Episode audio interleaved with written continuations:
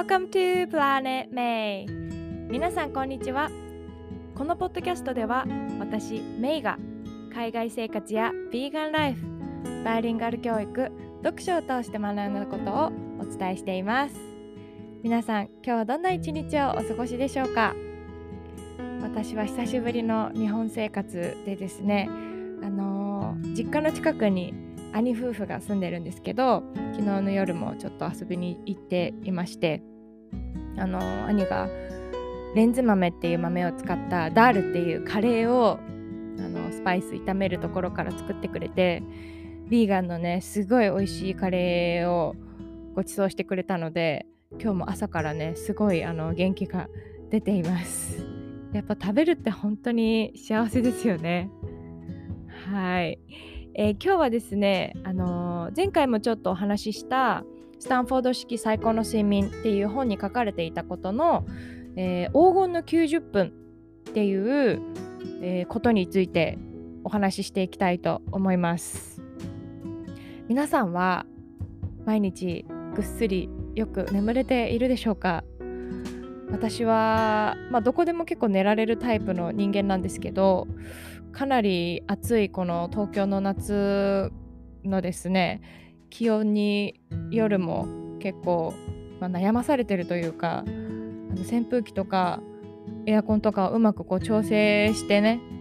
使いながら寝てるんですけれども、あのー、この本の中に書かれていた言葉でですね眠気を制する者が人生を制するっていう風に書かれていてあの私小学校中学校とバスケットボール部に所属しててすごいあの毎日ね練習に明け暮れてたんですけれどもバスケの経験者ならこう誰でも聞いたことがあるであろうこう NBA でもね有名な言葉で漫画の「スラムダンクでも引用されたリバウンドを制する者は試合を制すっていう言葉があるんですけどそれをねついつい思い出してしまいました。まあそれぐらいこう人生の3分の1人間は、まあ、睡眠で使うというふうに言われているのですごく大事なものとして考えた方がいいっていうことが書かれていてまあ特にねこう睡眠について悩みとかはないんですけれどもでもね知っておいた方がいいこととかきっとあるだろうなと思ったのでこの本をね、えー、読んでちょっと気づいたことなんかをシェアしていきたいと思います。えー、まずですね多分これは結構有名というかね知ってる方も多いんじゃないかなと思うんですけれども日本は外国に比べて睡眠不足症候群の人が多いっていう風に言われているそうなんですね。で、まあ、あるデータによると例えばフランスの平均睡眠時間は8.7時間アメリカの平均睡眠時間は7.5時間。一方で日本の平均睡眠時間は6.5時間っていうふうに言われていてまあ大体7時間ぐらい寝るのがまあ、7.5時間ぐらい寝るのがいいとかっていうふうに言われている中で睡眠不足6時間未満っていう人が日本にはね結構多くて平均睡眠時間も6.5時間だそうです。皆さんは何時間ぐらい寝ていらっしゃいますでしょうか？うん。で、まあ、この本の中でですね黄金の90分っていう言葉が何回も何回も何回も出てくるんですけれどもこの本を書いたスタンフォード大学で30年以上睡眠の研究をしていた西野先生っていう方が睡眠は何よりも量より質が大切で特に最初の90分この最初の90分を黄金の90分っていうふうに言うほど最初が特に大事だっていうふうに書かれていました。でこの90分最初の黄金の90分を深く眠るっていうことは呼吸体温心臓胃腸の動きなど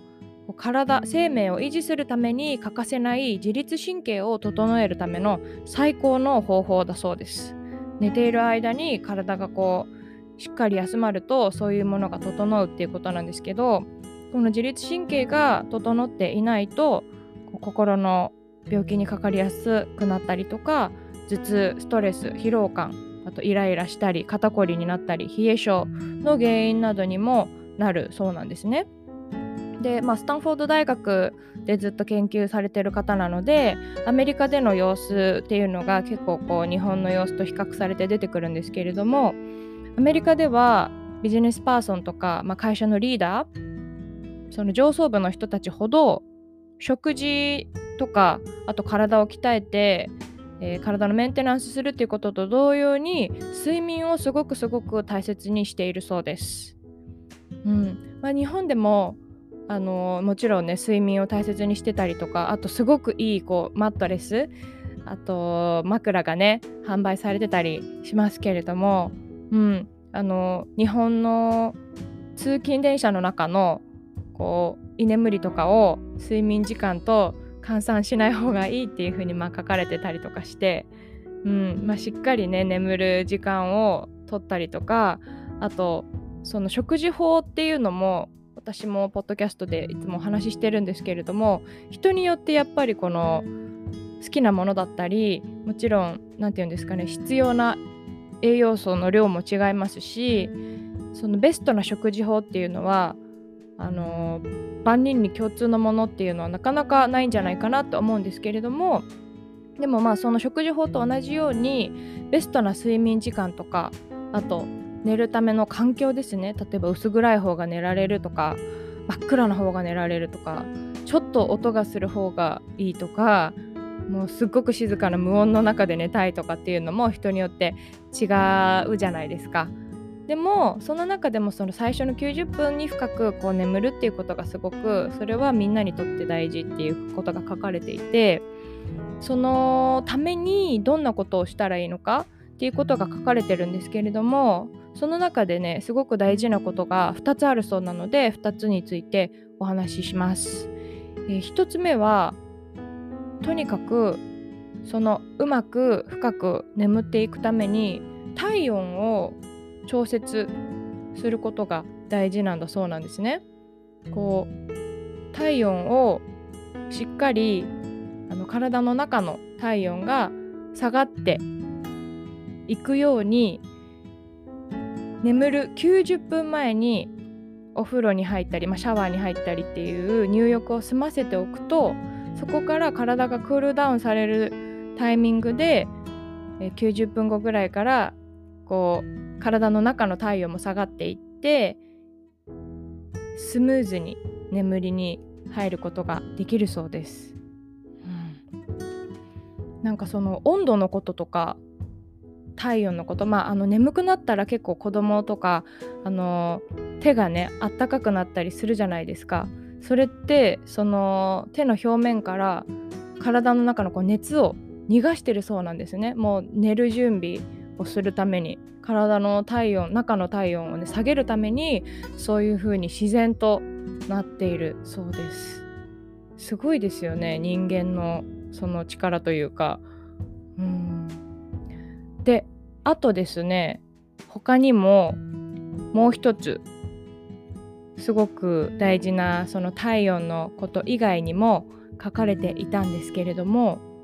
これは室温ですね。室温のコンディションもすごく整えておいた方がいいっていうことです。まあ当たり前なんですけどねさっき私も最初に言ったようにやっぱり室温が高すぎたりするとすっごく寝苦しいじゃないですか。あと必要以上に汗かいちゃったりとか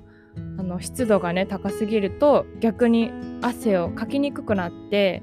手足からのあの熱放熱が妨げ熱が出るのが妨げられて眠りがね阻害されちゃったりとかするそうなんですね。なので、えー、まあ、眠りに入る前にしっかりこう部屋の中の体温も部屋の中の温度も整えることがすごく大事だそうです。うん、なんかまあ体のこととあと環境のことを整えるっていうのがねすごくあの納得したんですけれどもあともう一つ書かれてたことで睡眠と食事の関係も書かれてたんですけど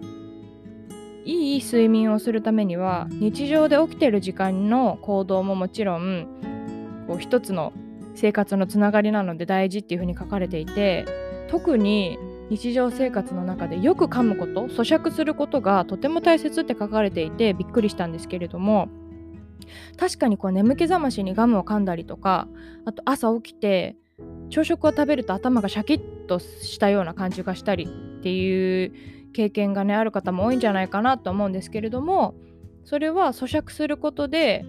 こう昼と夜のメリハリがしっかりできて